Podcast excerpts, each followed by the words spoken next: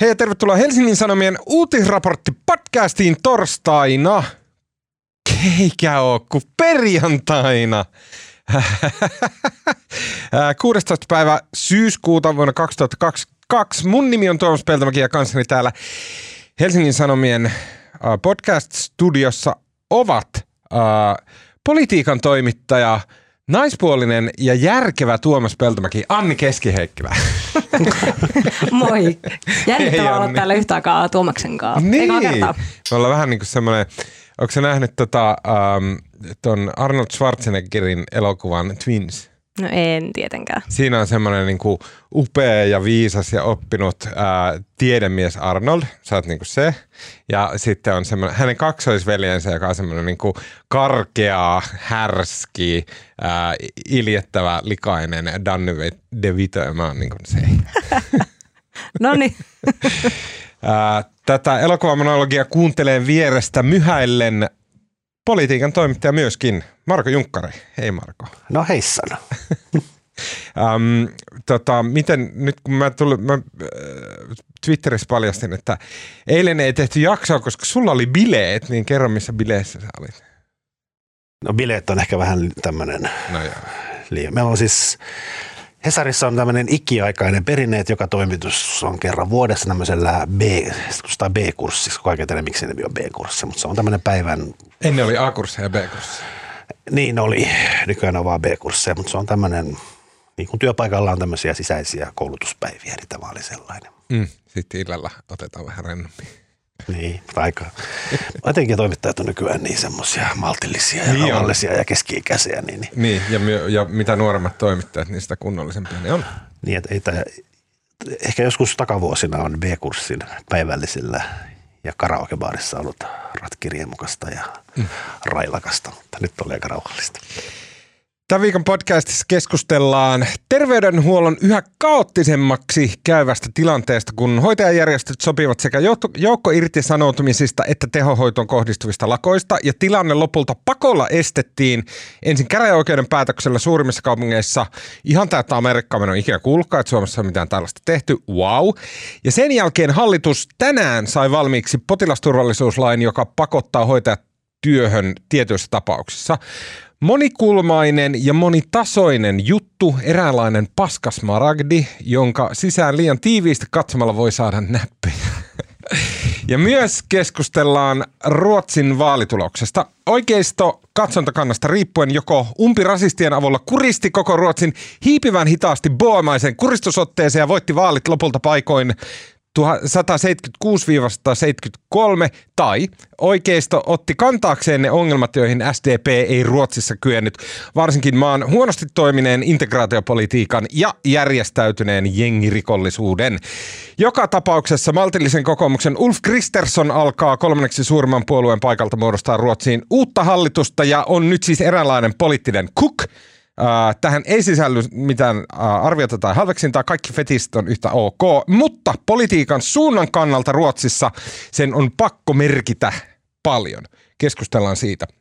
Ja vielä keskustellaan nuorten mielenterveysongelmista, jotka tällä viikolla julkaistujen useampien juttujen perusteella – äh, ovat yhä huonommalla tolalla. Mielenterveyteen liittyvät tämmöiset luvut, äh, joita järjestöt ja, ja terveysviranomaiset mittaa, on äh, huonontuneet vuosi vuodelta. Myös tämä on hyvin monitahoinen ja kompleksinen ongelma. Äh, keskustellaan siitä. Mä haluaisin varsinkin puhua yhdestä aspektista, eli siitä, että miten vaikuttaa – maailmankuvaan, sitä kautta ehkä semmoiseen niin päivittäiseen olotilaan ja mielenlaatuun se, että me eletään tämmöistä aikaa, jossa kriisi seuraa toistaan. Joka vuosi on joku eksistentiaalinen uhkaava, olemassaoloa uhkaava kriisi. Sen on pakko olla tosi raskasta. Keskustellaan siitä. Lopuksi vielä hyviä keskustelun aiheita pitkien epämukavien hiljaisuuksien varalle.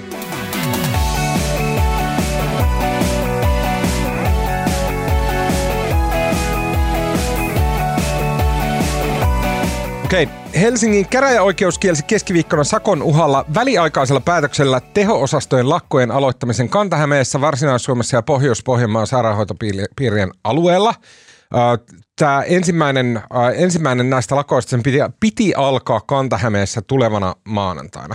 Mun mielestä tämä oli se ensimmäinen niin kuin jotenkin semmoinen niin kuin ison maailman käänne tässä – Ää, niin kun lakkoilua on ollut, työtaisteluita on ollut, aina on tiedetty, että hoitajat niin purna ja sitten hoitajilla sattuu olemaan nämä kaksi, tämä tehokaksikko AY-johtajat, jotka niin todellakin pistää haisemaan ja näin. Mutta tässä niin mun mielestä tuli keskiviikkona, kun käräjäoikeus puuttu peliin, ää, sanoi, että, että tota, tämä uhkaa ihmiselämiä, se ei ole sallittua. Se jotenkin oli silleen, että okei, okay, wow, nyt ollaan jossain semmoisilla kierroksilla, missä aiemmin ei ole ollut. Paitsi, että on oltu. On, siis, joo, siis on oltu, mutta että se niin kuin tuulahti silleen uudelta ja merkittävältä. Mm, tämän oikeustapauksen takana on tietenkin sairaanhoitopiirit, jotka on siis työnantajia, jo, joilla on siis äh, lakisääteinen velvo, velvollisuus tietenkin hoitaa ihmiset ja potilaat ja asiat. Ja he vaati käräjäoikeutta kieltämään nämä lakot äh, ensin väliaikaisesti ja myöhemmin äh, lopullisella turvaamistoimipäätöksellä. Äh, tota, sen jälkeen, vaikka käräjäoikeus oli kieltänyt nämä teho-osastojen lakot, niin hallitus silti edisti edelleen tätä hoitajien lakkoja rajoittavaa potilasturvallisuuslakia. Hallituksen peruste, joka aiemmin kun hallitus oli ruvennut tusaamaan tätä, kasaan tätä potilasturvallisuuslakia, niin se nimenomaan liittyy tähän, mun ymmärtääkseni liittyy tähän tehohoitoasiaan. Mutta vaikka käräjäoikeus puuttu tähän tehohoitokysymykseen, niin hallitus jatko silti sillä äh, hallituksen mukaan myös kotihoidossa on olemassa niin vaativan kotihoidon potilaita, että kotihoitoon äh, äh, liittyvä lakko uhkaisi näiden potilaan, potilaiden henkeä. Ähm, näin. Äh, tässä kaikessa tässä laissa ollaan ihan hirveällä kiireellä menossa, nimittäin äh, hallitus luovutti äh, tota, lakiesityksen potilasturvallisuuslaista muutoksineen sosiaali- ja terveysvaliokuntaan jo tänään. Ää, ja tänään se käsitellään suoraan. Siitä myös äänestetään ää, saman päivän aikana ensimmäisessä eduskuntakäsittelyssä ja toinen ja lopullinen eduskuntakäsittely tulee heti maanantaina, että se saadaan mahdollisimman pian voimaan se potilasturvallisuuslaki. Kun mä selitän näitä ää, tota, kuviota, niin mun omassa päässä mä näen tämän tämmöisenä jonkunnäköisenä niin kuin villin lännen draamana. Mä näen niin kuin semmoista preeriaa ja hevosella mennään kopati, kopati, kop, ja silleen niin kuin aseet räiskyy. Tai jotenkin niin suurta ja dramaattista. Wow! Niin, tämä ei ole tosiaan tämä on millään, siis 2007 oli edellisen kerran tämmöinen iso hoitajien työ, työtaistelu ja silloinkin säädettiin tämmöinen tota, potilasturvallisuuslaki. Ei tämä mm. silleen tavatonta ole. Jauhattiin joukkoirten Kyllä. Ja sitten tässä on musta kiinnostavaa, mä en tiedä tietääkö Anni paremmin, mutta siis äsken tuli just, hallitus jätti sen potilasturvallisuuslakiesityksen tänään sinne tota, eduskunnan sosiaali- ja terveysvaliokuntaan. Tai itse asiassa tiistaina jo. Tiistaina, joo, mutta niillä piti olla info nyt kahdelta, eli just nyt tai, se on siirtynyt. Se, se on siirtynyt. Mä en tiedä, onko se tarkoittaako se, että siinä on nyt jotain ongelmia, onko siinä niin kuin, siitä ei olekaan sitten tämmöistä parlamentaarista yhteisymmärrystä, en tiedä, mutta tämä, se on kumminkin siirtynyt. Mm, mm. Hallitus siis antoi esityksensä jo tiistaina ja sitä on siitä asti eduskunta käsitellyt, mutta nyt ilmeisesti hallituspuolueet oli sopinut jonkunlaisista muutoksista, mitä sotevaliokunta teki siihen tänään perjantaina. Mm. Ja sitten nyt näiden muutosten niin kuin uutisoitiin olevan sillä sovittuna, mutta nyt siellä kestää. Okei, okay, no sitten puhutaanko heti näistä muutoksista ja tästä. Tavallaan mun mielestä on niin kuin tylsin, tylsin, tai siis se on semmoista niin peruspolitiikkaa, semmoista niin kähmävääntöä, uh, mutta ilmeisesti siis, koska tämä koko lakko- ja työtaistelu keinojen rajoittaminen on vasemmistopuolueelle tosi myrkkyä, koska ne näyttäytyy omille kannattajilleen niin kuin semmoisena niin kuin ilkeänä, ilkeänä niin, herrana. kiinnostavaahan tässä on se, että siis lakko-oikeus on tavallaan perusoikeus, mutta toisaalta myös ihmisten henkiä, ihmisillä on myös perusoikeus pysyä hengissä. Kyllä. Että tässä on kaksi keskeistä perusoikeutta vastakkain ja niin kuin, kyllä mä yleensä arvioidaan kumminkin ihmisten henki on painavampi perusoikeus Mutta nimenomaan vasemmistopuolueelle. Tosi vaikea kysymys. Mistä johtuen sitten vasemmistoliitto esimerkiksi oli ainakin Helsingin Sanomien tietojen mukaan sopinut, että että et tässä laissa uhkasakot poistetaan, eikä hoitajille itselleen suoraan tulisi seurauksia näistä ää, työmääräysten ää, tota, laiminlyönneistä. Eli mä ymmärrän tämän sille, että kun siinä laissa sanotaan, että hoitajat voidaan määrätä niin kuin lain nojalla töihin, niin jos hoitajat eivät silti mene, niin heille ei tuu siitä sakkoja niin kuin henkilökohtaisella tasolla, vaan ne sakot osoitetaan sitten ää, tota, näihin työ, työntekijäliittoihin, jotka organisoivat näitä lakkoja. Näin mä ymmärsin. Tiedättekö paremmin? No, no suun, suunnilleen näin mäkin ymmärsin. Niin. niin, että oli vasemmistoliiton vaatimuksesta ja tähän meni alkuviikosta tästä tuli kauhean härdelli, koska ensin hallituksesta tultiin ulos, että hallituksessa on asiasta sopu, jonka jälkeen sitten vasemmistoliiton eduskuntaryhmästä ilmoitettiin, että sieltä tulee, he eivät hyväksy tätä lakiesitystä ja asettivat sitten vasemmistoliiton ministeri Li Anderssonin puheenjohtajan ja myös tuon Hanna Sarkkisen aika erikoiseen tilanteeseen, että ministerit on sanonut jees, mutta eduskuntaryhmä sanoo ei. Ja, Avatko tuota vielä? Koska mä luin noin otsikot, mutta mä en niinku ihan ymmärtänyt, mikä tuossa oli se suuri kuohunta. No siis näin, näin se näytti ulospäin, että hallituksen puheenjohtajat, mukaan lukien siis Sanna Marin ja Saarikko ja tota, kaikki viisi puheenjohtajaa, mukaan lukien Lee Anderson, ovat, olivat sopineet, että tämmöinen potilasturvallisuuslaki hyväksytään ja sitten ne tulivat ulos sen kanssa, että tämmöinen olisi tulossa, jonka jälkeen niin kuin Lee Andersonin joukot, eduskuntaryhmä, sanoi, että ei käy. Mm. Ja sitten, sitten oli hyvin sekava tilanne, että mitä jos Vasemmistoliiton eduskuntaryhmä äänestääkin ei, ja sehän tarkoittaa sit sitä, että vasemmistoliitto voisi joutua lähtemään hallituksesta, koska hallituspuolueiden kansanedustajien tehtävä on äänestää hallituksen mukana – ja sitten toisaalta demari, demareille olisi ollut äärimmäisen hankala kyllä kahdeksan kuukautta ennen vaaleja päästä ennen kuin vasemmistoliitto profiloitumaan tällä asialla. Hmm.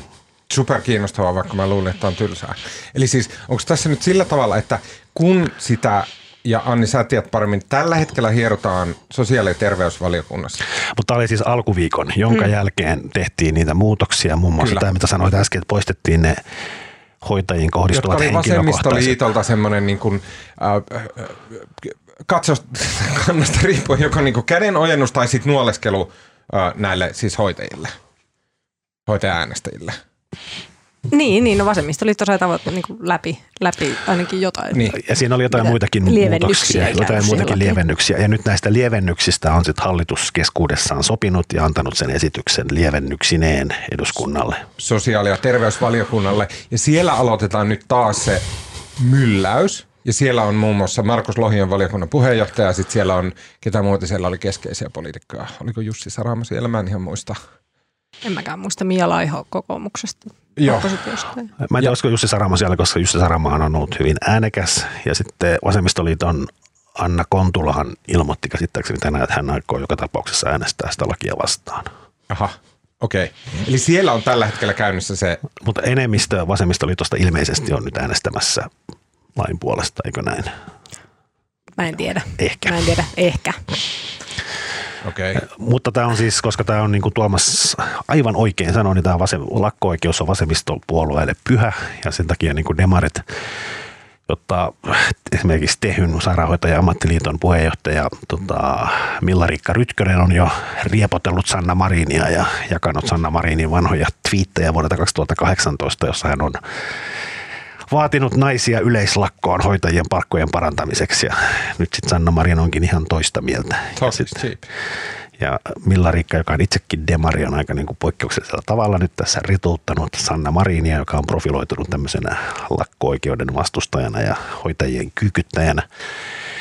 Ja jos tämä olisi meidän tullut ulos siinä asennossa, että vasemmistoliitto sitten kumminkin tykkää hoitajista enemmän, niin se on ollut demareille ihan täys katastrofi. Hmm. Mm. Eikö tässä nyt ole kyse siitä, että hoitajaliitot Tehy ja Super tiesi, että hallituksen on pakko laatia tämmöinen laki. Aha. Ja ei, eihän ne nyt suin surminkaan haluaisi niin teho-osastojen lakkoja oikeasti pitää. Selitä vähän tuota kuviota. Äh, no, no siis, niin, niin. En mä, en mä nyt sillä tavalla usko, että ne oikeasti halusi ihmisiä tappaa. Hmm. ja tota, Kantahämeessähän oli tarkoitus olla lakko jo, nyt alkaa jo torstaina, mutta äh, Tehy ja Super siirsi sitä maanantaille – Niin. Ja siitä voi ehkä päätellä, että siisikö sen takia, että tässä ehditä, ehdit, no, ehtii vielä hallitus tekemään tämän. No, mutta mun mielestä toi on just kiinnostava toi, että et, et, et, niin kuin, mikä osa tässä on teatteria ja mikä osa on sitten se aito oikea uhka. Se, että se, se missä niin kuin ne niskakarvat nousee pystyyn, on ne kaksi uutista täl, tältä viikolta, missä Tehy sanoi, että tehohoitoon kohdistuu lakko. Sehän on katastrofi ihmisille, jotka on tehohoidon tarpeessa. Oisko se siinäkään, mä, mä en ole perillä ja mun olisi varmaan kannattanut lukea vähän kauempaa juttuja, mutta olisiko se, tiedättekö, olisiko siinä yhteydessä oikeasti aidosti tarkoittanut sitä, että teho-osastolla ei olisi hoidettu ihmisiä, vai olisiko siinä ollut silloin joku järjestely, niin kuin lakon aikainen järjestely, missä tehohoidot pyörii jollain muulla tavalla tai keskitetään jonnekin muualle, ostetaan kymmenen helikopteria hoitaan asiat. Olisiko siinä ollut joku tällainen kuvio vai aidosti oikeasti, että teholle menevät ihmiset sitten pärjätkööt omillaan?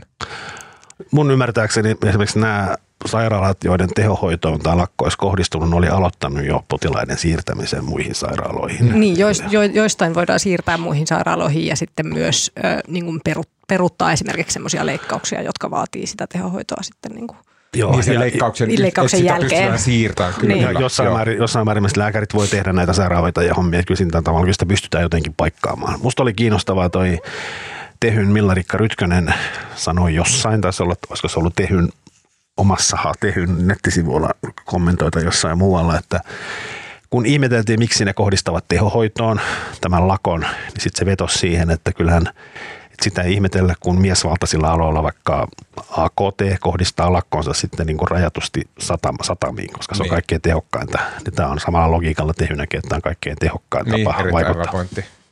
Uh, Mutta kyllä se kuulostaa aika karmeelle. seuraava, niin ja sitten toisen siinä on se merkittävä ero, että sitten jotain, tiedätkö, jotain suomalaista sellua ei liiku, so what, verrattuna siihen, että joku heittää veivinsä. Mutta sitten sit toinen, mikä tuli näiltä äh, hoitajajärjestöiltä oli se, mun mielestä se oli koreografioitu sillä tavalla, että heti kun tuli viestiä, että käräjäoikeus rajoittaa äh, oikeutta tähän tehohoitolakkoon, niin he ilmoitti, että sitten he irtisanoutuu. Tuli, tää, äh, tuli uutinen, että hoitajaliitot ovat sopi, sopineet joukkoirtisanoutumisista. He ei vaan kertoneet, mihin aikaan se sijoittuu. Mutta sekin kuulostaa jotenkin sille ihan superhälyttävältä, että... No, tähän, meni, tähän meni tavallaan tämä taisteluhan alkoi jo viime keväänä ja silloin jo Tehy ja, Tehy ja Super ilmoitti tästä tota, irtisanoutumismahdollisuudesta, joka on sama, mikä tehtiin silloin vuonna 2007. Ja nyt sitten keväällä, kun sit muut kunta-alat pääsivät sopimukseen, eli kaikki kunta-alat saavat niin kuin aika isot palkankorotukset, myös sairaanhoitajat, mutta he haluavat enemmän. Ja tota, silloin keväällä ne päätti, Tehy ja Super päätti, että ne siirtää tämän tavallaan lykkää näitä lakkoja kesän yli ja jatkaa syksyllä, koska ne tietää, että myös vuodenvaihteessa alkaa nämä sote-uudistus tulee voimaan ja alkaa, aloittaa nämä hyvinvointialueet ja sen jälkeen hän valtion pussista tulee suoraan tämä sairaanhoitajan palkat. Ahaa. Tähän asti siis kunnat on vastannut terveydenhoidosta. Vuodenvaihteessa siirtyy valtion tehtäviin ja silloin niin kuin entistä selkeämmin hallitus on vastuussa asiasta. Mm. Mm. Ja tota, mitä piti sanoa, niin, ja tämä, tähän massa irtisanomisiin, niin siihen tällä tota, tehyn kielellä äsken oli miekkari, missä Anni oli seuraamassa sitä. Siellä puhutaan niin kuin orjalaista tai pakkolaista, mutta siellähän voitaisiin estää näitä, pakottaa irtisanoutuneet ihmiset takaisin töihin, koska heillä on sairaanhoitajan oikeudet.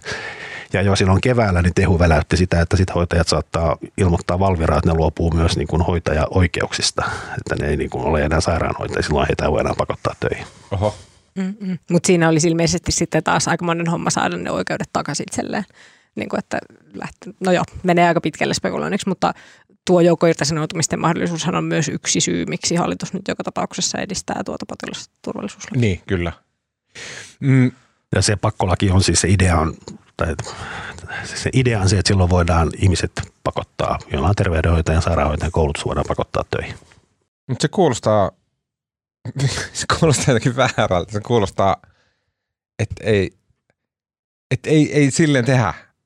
Että ei niinku se, semmoista valtuudet ei kuulu tuolla, miekkari, tuolla miekkarissa oli semmoinen iäkäs nainen, jolla luki siinä, siinä plakaatissa, että, että minä olen ainoa, joka pakotan lapseni töihin. se oli minusta ehkä niinku parhaimpia noita iskulauseita. mikäs, mikäs meininki tuolla miekkarissa oli äsken? No siellä oli tota, se oli tosiaan tuossa kansalaistorilla ja, ja eduskuntatalon edessä. Mä siellä kävin haastattelemassa näitä puheenjohtajia, niin, tuota noin, niin siellä oli, ei se nyt valtavasti ihmisiä ollut niin kuin tuolla vesisatajassa, mutta siellä oli aika sillä tavalla, niin kuin, ne kyllä ne sai sen näyttämään niin kuin isolta. Mm. Ja tota, olihan ne aika tuottuneita. Ja mitä puheenjohtajat sanoi?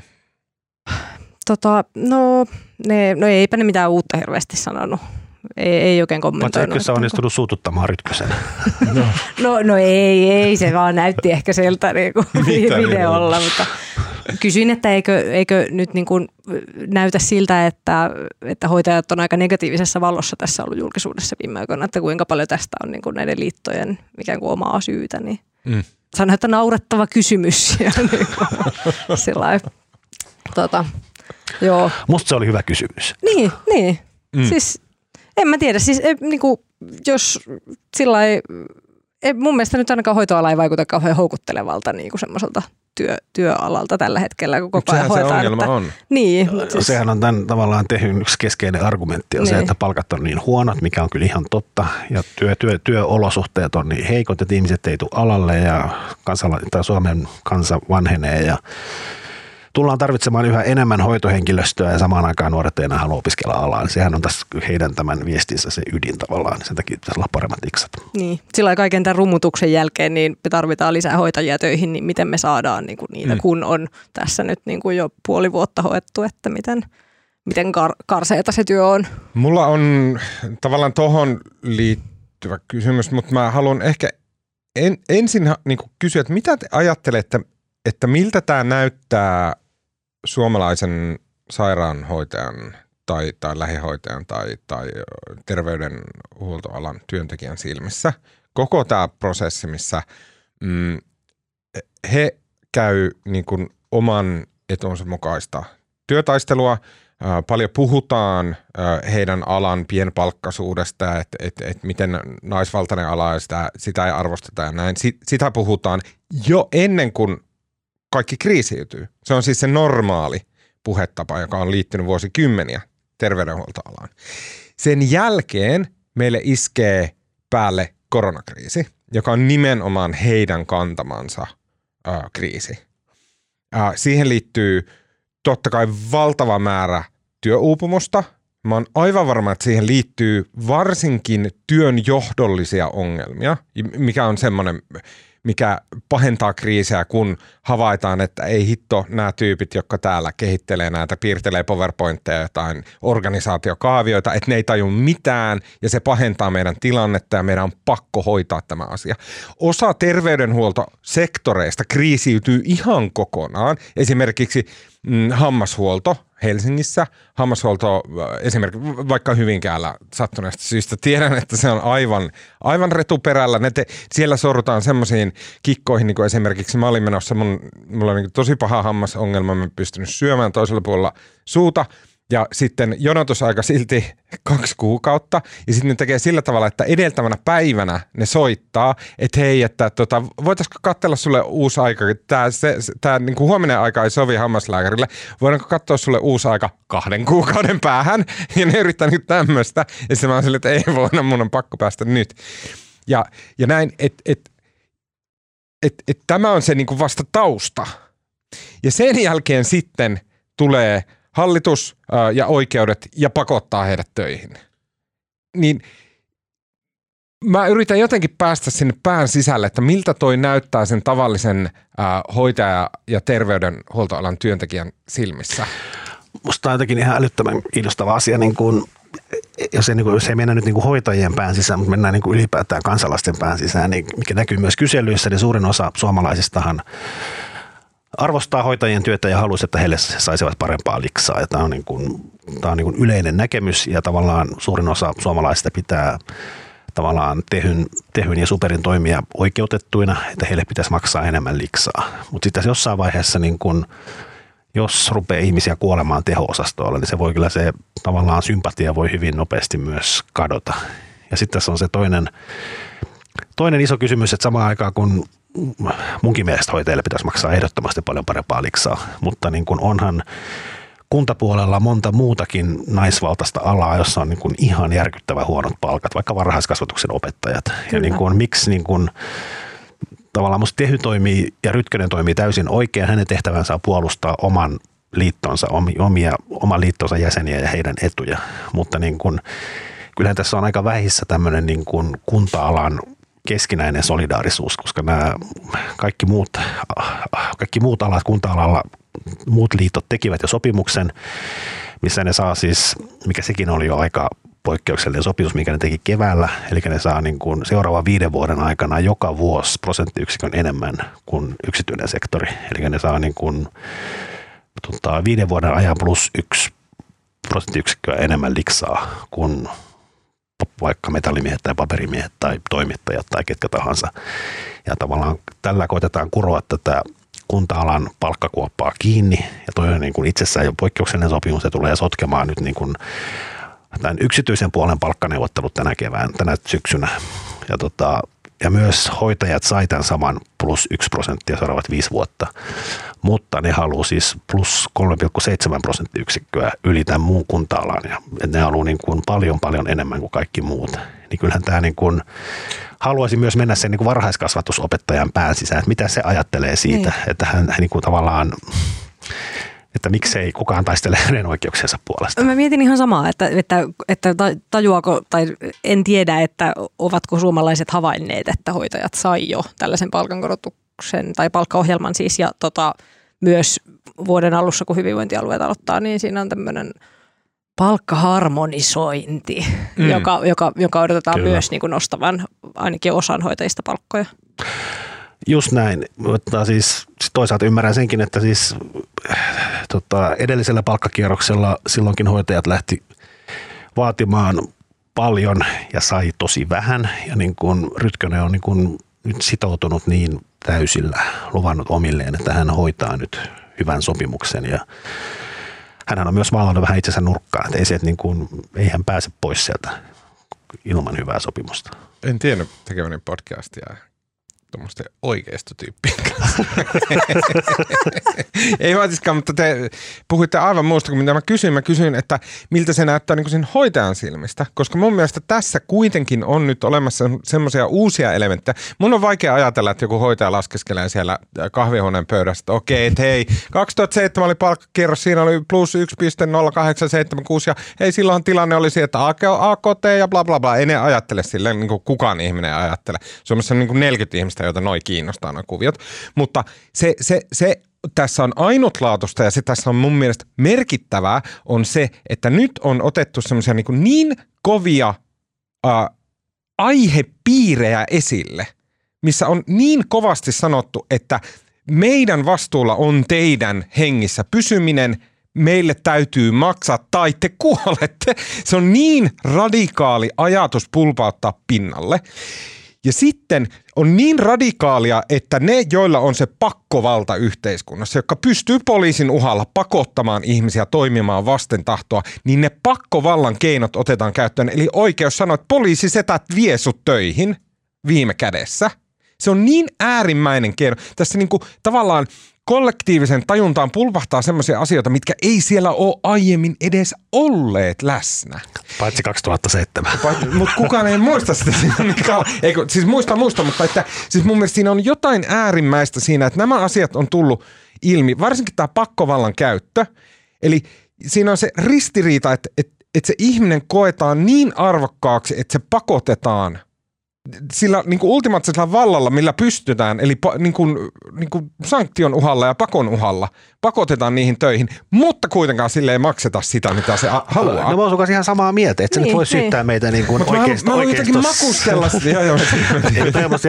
tota argumenttihan on myös tavallaan tehyläiset käyttänyt, että jos he ovat näin ainutlaatuisen tärkeitä, että pitää saada se poliisi roudaamaan heidät töihin, ja tavallaan myönnetään se heidän merkitys tälle yhteiskunnalle ja kriittisyys ja välttämättömyys, niin miksei sitten heille makseta enemmän? Ja se on minusta ihan hyvä kysymys. Mm. Niin, niin, ja kun potilasturvallisuus vaarantuu joka päivä suunnilleen äh, ihan jotain tämän niin kuin hoitajapulan takia ja sen takia, että niin kuin Öm, tai niin kuin päivystykset on kriisissä ja tällä tavalla, niin siellä on paljon ruuhkaa, että mm. kun silloinkin jo potilasturvallisuus vaarantuu, niin miksei siitä olla sitten huolissa.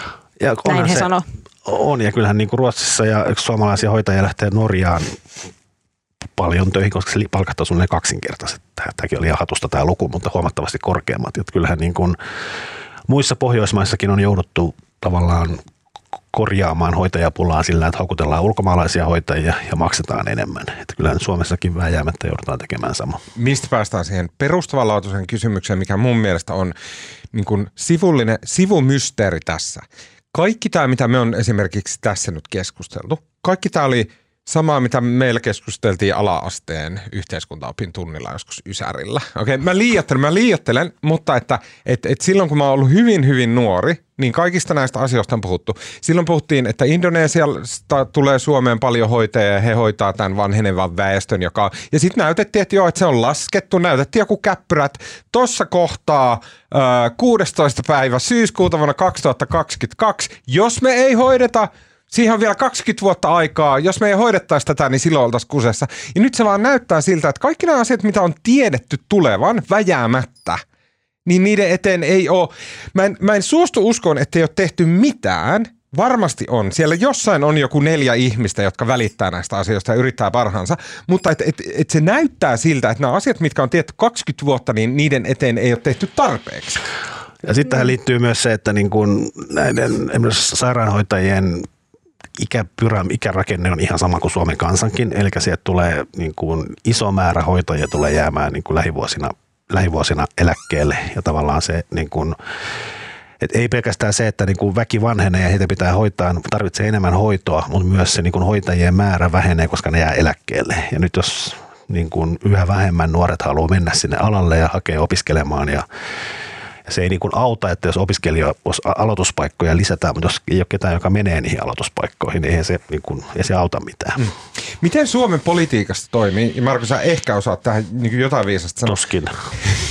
Miten Suomen politiikassa toimii semmoinen niin kuin, ylivaalikautinen – Tämä oli joskus, sä puhuit tästä, että Suomessa niin virkakoneisto hoitaa sen ylivaalikautisen jotenkin pysyvyyden politiikassa. Mutta tämähän on ehdottomasti aihe, joka on nimenomaan ylivaalikautinen. Jos me tarvitaan muutos, joka, jonka täytyy olla voimassa 20 vuoden päästä, niin silloin se tavallaan se, se, se jättäytyy pois päivän politiikasta. Se jättäytyy pois sen ministerin niskasta, että et, et meidän pitää sitten niin joka vaaleissa valita ministeri, joka välittää tästä aiheesta. Se tippuu ministerin harteilta virkakoneiston harteille missä siellä on se, niin kuin, mikä on se mekanismi, joka hoitaa nämä isot systeemimuutokset 20 vuoden päähän?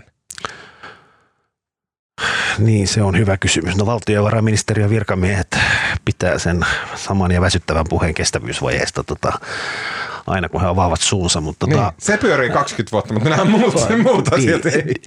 Yksi ongelma on ehkä se, että niin kun, tota, Suomessa on tapa ratkoa tämmöisiä ongelmia niin kun, tavallaan jotenkin sen helpoimman kautta. Ja siis esimerkkinä on tämä myös hoitajamitoitus, kun tulla, tavallaan tulee kriisi tota, vanhusten näissä hoitokodeissa ja niin kun huomataan, että vanhuksia kohdellaan kaltoin ja siellä ei ole tarpeeksi ihmisiä, niin sitten säädetään niin kuin laki, jonka mukaan siellä pitää olla tietty määrä hoitajia. Ja niin kun ei mietitä sitä, että mitä se niin kun vaikka laki määrää, että pitää olla 0,7, niin jos niitä hoitajia ei ole, niin, siis ei niin kuin auta se niin kuin määräys.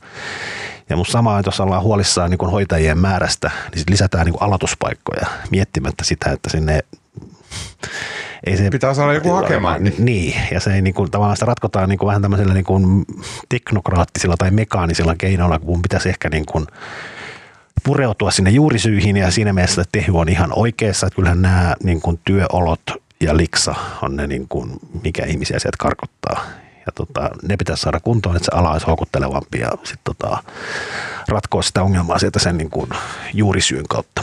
Niin ja mulla on semmoinen käsitys, että ongelmana ei niinkään ole se, että sieltä lähtee paljon ihmisiä, vaan se, että niitä työpaikkoja on auki koko ajan enemmän ja enemmän. Kyllä. Niin kuin, tarvitaan vaan niin kuin lisää hoitajia. Että se hoitajien määrä ei ole oikeastaan laskenut viime aikoina, mutta se ei vaan, se ei vaan nouse tarpeeksi on niitä, mä oon joskus joku vuosi sitten jutun näistä myös niin kuin alan, alaa vaihtaneista hoitajista. Kyllä niitä on, on, niin, niitä, niin, on, niin, niitä, on niin. niitä paljon ja se on niin kuin, siihen vaikuttaa niin kuin käsittääkseni hyvinkin suoraan se, että ihmiset ei vaan jaksa tehdä sitä työtä, koska se on äärimmäisen raskasta ja korvaus on pieni. Joo, en sano, etteikö no, toi Myös viimeinen ja täysin mitätön pointti tähän, mutta myös yksi hyvin pieni ja mitätön ongelma tässä on se, että Suomessa keskustelu näiden aiheiden ympärillä typistetään niin kuin yhteen käsittämättömän sanaan ja yhteen numeroon, just joku hoitajamitoitus 0,7. Se ei niin kuin, koko sana, numero, ne ei kerro kenellekään mitään. Silti se on se, mistä on puhuttu kymmenen vuotta – normaali ihminen näkee tuommoisen hirviön ja on sille, ei kiinnosta ja lähden pois. Tai potilasturvallisuuslaki. Niin. niin. Eri asia, mutta Amerikassa voisi olla Obamacare, heti semmoinen niin galvanoiva, niin kuin jakava intohimo. No, Me sama... tarvitaan niin terveydenhuollon Greta Thunberg. No, mutta Mut, sama, kyllähän noi yritti just tuolla äsken tuossa Sanomatalon vieressä mielenosoituksessa, niin siellähän puhuttiin tosiaan orjalaista, että onhan mm. se niin kuin mm. tehokkaampi kuin Mutta moniko media laittoi orjalain otsikkoon? Ei monikaan. No okei, okay, ehkä kaikki. Anni oli sanomassa jotain. Tosta, viisaus. ei, ei kauhean viisasta, mutta tuosta yli, yli vaalikautisesta asiasta vielä, niin katoin tällä viikolla Kuntaliiton järjestämän ö, paneelin, jossa oli seitsemän eduskuntapuolueen puheenjohtajat. Mm. Siinä oli jo vähän tällaista niin kuin vaalien Joo, läheisyyden tunnelmaa. Niin tota, siinä, siinähän niin kuin Sanna Marin syytti Petteri Orpoa siitä, että miksi kokoomus ei tehnyt mitään edellisellä vaalikaudella hoitaja-asialle. Ja sitten taas Petteri Orpo sanaili, että no se on nyt se ongelma ja se on teidän, niin kuin, teidän käsissä. Niin, se on ehkä politiikassa kaikkein väsyttävintä, kun aina se syyllinen löytyy sitä edeltävästä hallituksesta. Mm. Okei, okay, äh, hyvin lyhyesti, koska äh, tilanne on täysin uusi ja varsinaista tietoa on silleen nolla muruhippusta, mutta puhutaan Ruotsista. Koska mä rakastan Ruotsia. Mä henkisesti koen olevani ruotsalainen, siis tukholmalainen. Mä oon semmoinen hieno tukholmalainen pankkiiri oman pään sisällä. Onko tälle joku pohja? Eikö ne kuitenkin nehän pukeutuu, ne pukeutuu hyvin ja ovat tällä niin kuin sofistikoituneita. Just niin kuin niin. Ruotsin vaalit olivat äärimmäisen tiukat. Lopullinen tulos varmistui vasta torstaina kello 15.04 Ruotsin aikaa.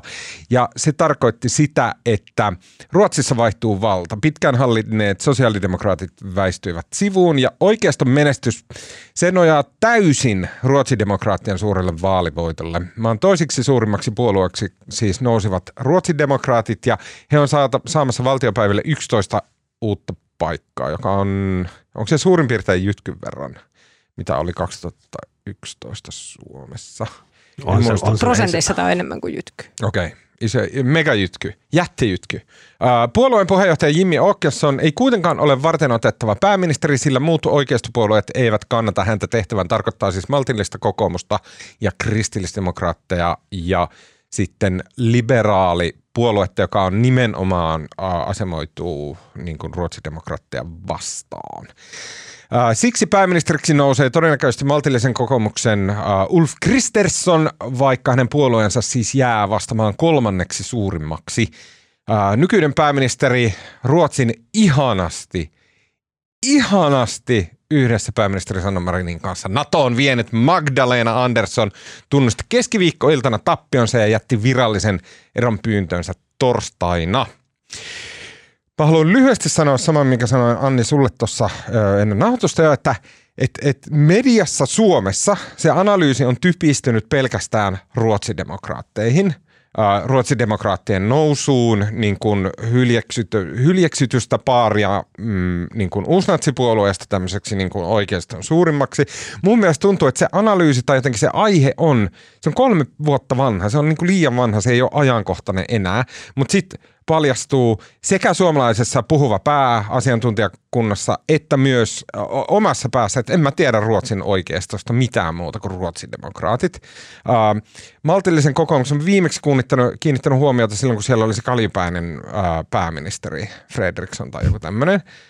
Se teki jotain, en mä tiedä, silloin oli Jyrki Katainen Suomessa. Se on todella pitkä aika.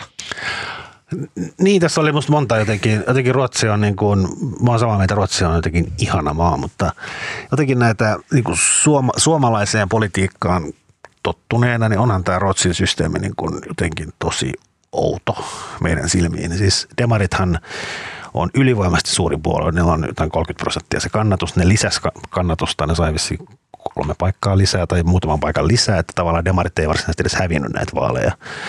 Mutta siis Ruotsissa ja sitten mikä oli Helsingin Sanomissakin oli silloin maanantai-lehdessä se kiusallinen julistettiin. Printtilehdessä. Printtilehdessä julistettiin tota, vasemmista vaalivoittajaksi, koska, koska me lehti menee kiinni niin aikaisin ja sittenhän se tilanne sehän näytti vahvasti silloin alkuillasta siltä ovensuukyselyssä ja muissa demarit oli viemässä tai vasemmistoblokki oli viemässä voiton, mutta sitten se muuttui yön tunteena ja sitten tuli se tieto, että vasta torstaina selviää, miten tämä laskenta valmistuu. Tämä on kyllä perinteiselle printtilehtimiehelle tämän katastrofi. No on, mutta kyllä se ilmeisesti oli aika varma se analyysi silloin alkuillasta, mutta joka tapauksessa me lehti menee kiinni ja sinne oli sitten, mitä jonkin verran pilkattiin tuolla Twitterissä. Ja kun mutta, sanotaan kiinni, niin se tarkoittaa, että täällä painetaan enteriä ja sitten se menee piuhoja pitkin Vantaalle tota, lehti paino. Just näin, mutta siis se, miksi tämä Ruotsi on niin ihmeellinen, kun siellä on ensinnäkin tämä blokkisysteemi, mikä on niin tavallaan äänestäjän kuluttajasuojan kannalta ja muuten se on kiva. Siellä on niin kuin oikeistoblokki ja vasemmistoblokki ja molemmat tavallaan kertoo suunnilleen, mitä ne haluaisivat hallituksessa tehdä. Suomessa kaikki puolueet kertoo omat tavoitteensa ja sitten tulee hallitusneuvottelut ja sinne hallitukseen voi tulla ihan minkälainen tilkkutäkki tahansa ja se ei niin kuin mitenkään takaa, että jos sä äänestät vasemmistoliittoa, niin sä voit saada niin kuin vasemmistoliiton ja kokoomuksen hallitukseen tai toistepäin. ja se on, todella vähän. Sieltä voi niin hallitusohjelma vaan olla ihan mitä sattuu. Et siinä mielessä tuo Ruotsin systeemi on parempi, että siellä tavallaan se on siinä mielessä niin kaksi puolueen järjestelmä, että se on jompikumpi blokki ja sitten tavallaan äänestäjä suunnilleen tietää mitä saa sen mukaan kumpi menee hallitukseen. Mutta sitten samaan aikaan siellä on tämä tämmöinen vähemmistöhallitus perinne, mitä Suomessa on ollut joskus. Sodan aikaa. Mm, no joskus kauan sitten. Että siellä on, niin kuin demarit voi olla yksin hallituksessa, mutta ne tekee sitten etukäteen sopimuksen tukipuolueiden kanssa, että tota, nämä muut puolueet saa jotain kivaa ja sitten lupaa tukea mm. hallit- vähemmistöhallitusta äänestyksissä. Ja nyt tapahtuu sitten samalla tavalla, että kokoomus menee hallitukseen ja tota, ruotsidemokraatit ilmeisestikään ei. Ja sitten ruotsidemokraatit saa ison määrän maahanmuuton kiristyksiä sun muuta mm. ja sitten lupaavat tukea kokoomusta. Mutta sehän ei ole varmaa, että syntyykö se hallitus siellä, että siellä on aikamoinen vääntö edessä. Niin, vissiin. Ja jotenkin mä mietin tota äänestäjien kuluttajan suojaa, että ajatellaan, että niinku saa mitä tilaa, mutta sitten nyt, nyt on niinku äänestetty – sosiaalidemokraatteja ja ruotsidemokraatteja, tosi iso määrä ruotsalaisista ja niistä kumpikaan ei ole mm. hallituksessa, niin onhan sekin nyt vähän, ei ne nyt ihan saanut mitä ne niinku tilas. Niin, toi on totta. Se kaksi, on kaksi, kaksi suurinta puolueita todennäköisesti, kaksi vaalien suurimmat voittajat ja kaksi suurinta puolueita eivät todennäköisesti ole hallituksessa. Mm. Onhan se aika hassua. Niin, on se outoa. Ja niin kuin jos ajateltiin, että täällä yritettiin niin kuin pää, pääministerivaalina, sitä niin kuin Ruotsissa pidettiin, niin tota, sosiaalidemokraattien niin Andersson periaatteessa sai enemmän ihmisiä taakseen. Mutta on, mutta siellähän oli, oli myös etukäteen tiedossa se, että muut porvaripuolueet eivät hyväksy mm. ruotsidemokraattia pääministeripuolueeksi. Mm. Um, mua kiinnostaa se, että, että tota, miten se käy, ja tämä on, niin, on kysymys ja aihe, johon on siis kokonaisia politiikan tutkimuksen laitoksia ympäri yliopistoja, jotka tutkii pelkästään tätä kysymystä, mutta et, et kun se on niin vieras Suomelle se – ja suomalaisille sellainen kuvio, missä sulla on hallituspuolue ja sitten hallituksen ulkopuolella on se niin kuin iso, iso tavallaan niin kuin möhökatti, joka sanelee, ö, antaakseen tukensa sulle, niin se sanelee tietyn sektorin. Mä mietin vaan valtapoliittisesti, että onko se, se kuulostaa siltä, että se on tämmöiselle yhden asian puolueelle, se on edullisin paikka olla. Semmoiselle yleis, fiilispuolueelle, niin kuin demarit ja kokoomus, ja sille, että edustetaan jotain niin kuin fiilinkiä, niin heille se ei olisi hyvä, koska silloin ei he pysty oppositiosta niin kuin saneleen koko politiikkaa, mutta tämmöiselle yhden asian puolueelle, jotka olisi silleen ruotsidemokraatit, ehkä vihreät, ehkä joku jyväjemmaripuolue tai joku tällainen, niin se kuulostaa, että se on järkevin positio. Niin, ja se on tavallaan populistipuolueelle siinä mielessä kiva, että sitten ei kumminkaan tavallaan saa valtaa, pystyy päättämään, vaikuttamaan asioihin, mutta ei kumminkaan ole tavallaan sitä vastuuta. Että se kumminkin se niin. vähemmistöhallitus kantaa sen sitten kun kansalaisia rupeaa harmittaa, niin sitten ne kohdistaa sen siihen hallitukseen. Mm. Niin, Eikä niinpä. niihin apupuolueisiin. Niin. Ja ruotsidemokraatit sai jo tosi paljon omaa niin kuin, asiaansa läpi niin kuin tässä vaalien aikana jo siinä, että niin kuin toi valtillinen kokoomus vähän niin kuin tuli heitä lähemmäs ja yritti olla sillä, että no kyllä me voidaan kanssa tästä maahanmuutosta puhua ja, ja jengiväkivallasta. Mm. Ja niin kuin jotenkin läheny, lähentyi siinä, niin kuin siinä Ruotsin demokraatteja, niin ne niin kuin siinäkin jo voitti. Mm. Ne sai hallintaan tuon niin vaalikeskustelun. Niin jotenkin ulkopuolisen silmiin sit se oli vielä siinä vaalikeskustelussa, kun demarit kehysti niin kuin ruotsidemokraatit niin kuin lähinnä fasisteiksi ja niin kuin vaaraksi demokratialle. Musta sekin on niin kuin suomalaisiin korviin ja silmiin jotenkin tuntuu hassulta, koska nehän nyt tällä kehystämällä niin kuin nosti nämä ruotsidemokraatit niin kuin entisestään niiden merkitystä niin kuin äänestäjien silmissä. Että mulla niin kuin, en tiedä, oliko se vaalitaktisesti demareilta järkevää tehdä tästä tämmöinen niin kuin me vastaan ne taistelu, koska silloinhan tämmöisessä molemmat yleensä hyötyy. Mm. Mm. Mä mietin, mua, niin kuin, mua rasittaa se, ja musta tuntuu tosi tyhmältä itse niin puhua edes niistä ruotsidemokraateista. Se tuntuu silleen, että hää, se on niin semmoinen iso aasin hattu, että tässä on ihminen, joka ei todellakaan tiedä Ruotsin politiikasta. Mitä, että se tietää sen ilmeisimmän asian. Semmoinen fiilis tulee siitäkin huolimatta. Ja, ja mä en oleta, että kellään tässä on tietoa, koska me ei asuta Ruotsissa ja, ja en tiedä minkä verran olette niin ruotsalaisten ihmisten kanssa tekemisissä. Mä tunnen ehkä kolme ja näin.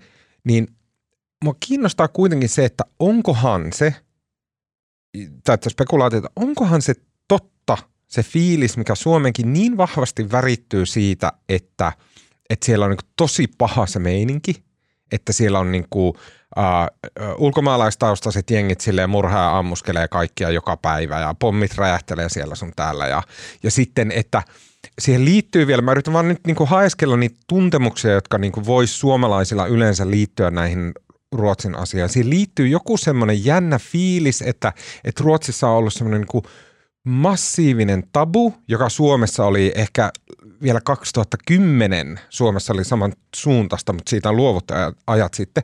Mutta Ruotsissa se on ollut tähän asti se semmoinen niin massiivinen tabu siitä, että, että näistä asioista ei saa puhua, niitä ei saa sanoa ääneen.